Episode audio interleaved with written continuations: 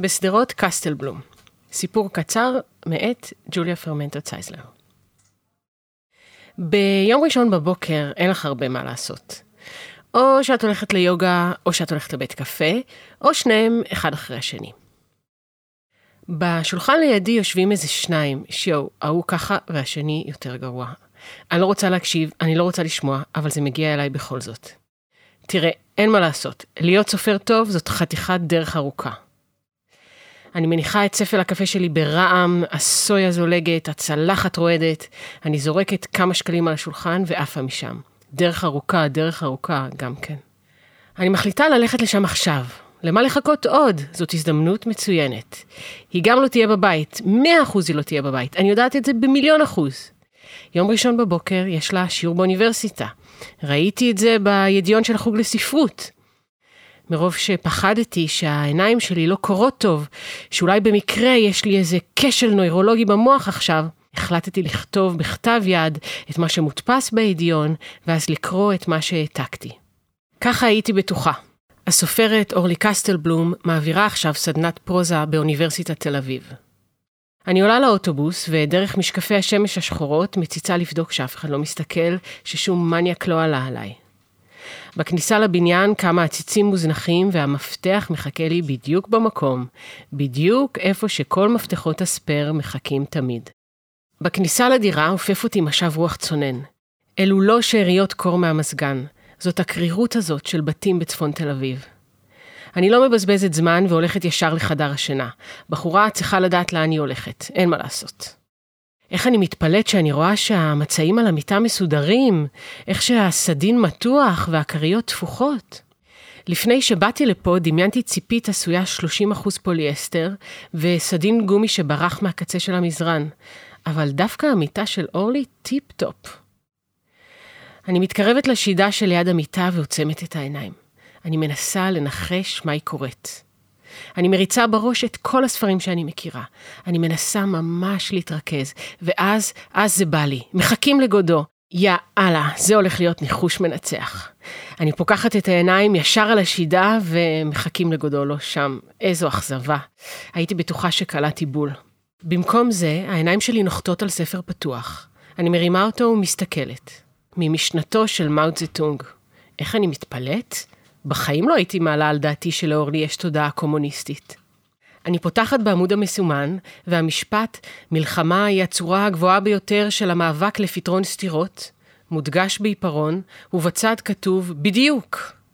אני מגלגלת עיניים ומניחה את הספר. אני פותחת את המגירה ומוצאת שם ספר באנגלית, גם בלום משהו, הרולד בלום. אולי זה אבא שלה, מי יודע.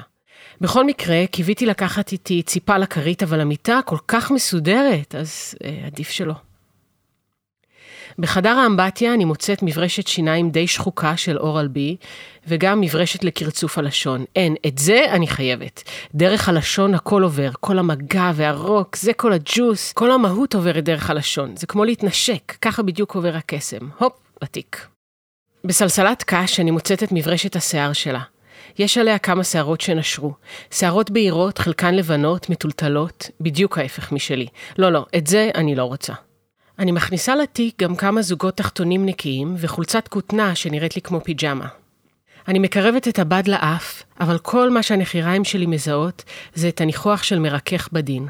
בכל זאת אני דוחפת לתיק. מבחוץ אני שומעת צלצול של בית ספר יסודי.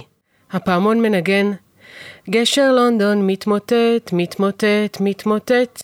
ואז אני קולטת, אם התלמידים של היסודי יוצאים עכשיו להפסקה, אז בטח גם הסטודנטים באוניברסיטה. אני רצה מהר לחדר העבודה, אבל אין שם כלום, רק ערימות על ערימות על ערימות של נייר למדפסת. למטבח, לכי למטבח. אני רצה במסדרון ופותחת במהירות את כל הארונות העליונים. יש שם אורז ושועית ירוקה בקופסת שימורים. אני רוצה... אני רוצה משהו שאורלי אוכלת ביום-יום, משהו שהיא מכניסה לפה כל בוקר, משהו שיושב לה בקיבה ומתעכל בזמן שהיא כותבת. ואז אני נופלת על אריזת פטיבר סגורה בגומייה משרדית. אני מקרבת את הביסקוויטים לאף, אני יכולה ממש להריח את האצבעות שתקתקו בטירוף על המקלדת, ואז עצרו לטבול את הביסקוויט בקפה. אולי אני אכרסם לי אחד עכשיו, ממש כאן, מעל השיש. אחרי הכל, הפירורים שנופלים על הרצפה הם אותם פירורים. אני מוציאה לי ביסקוויט, בוחנת אותו משני הצדדים ונוגסת באיטיות.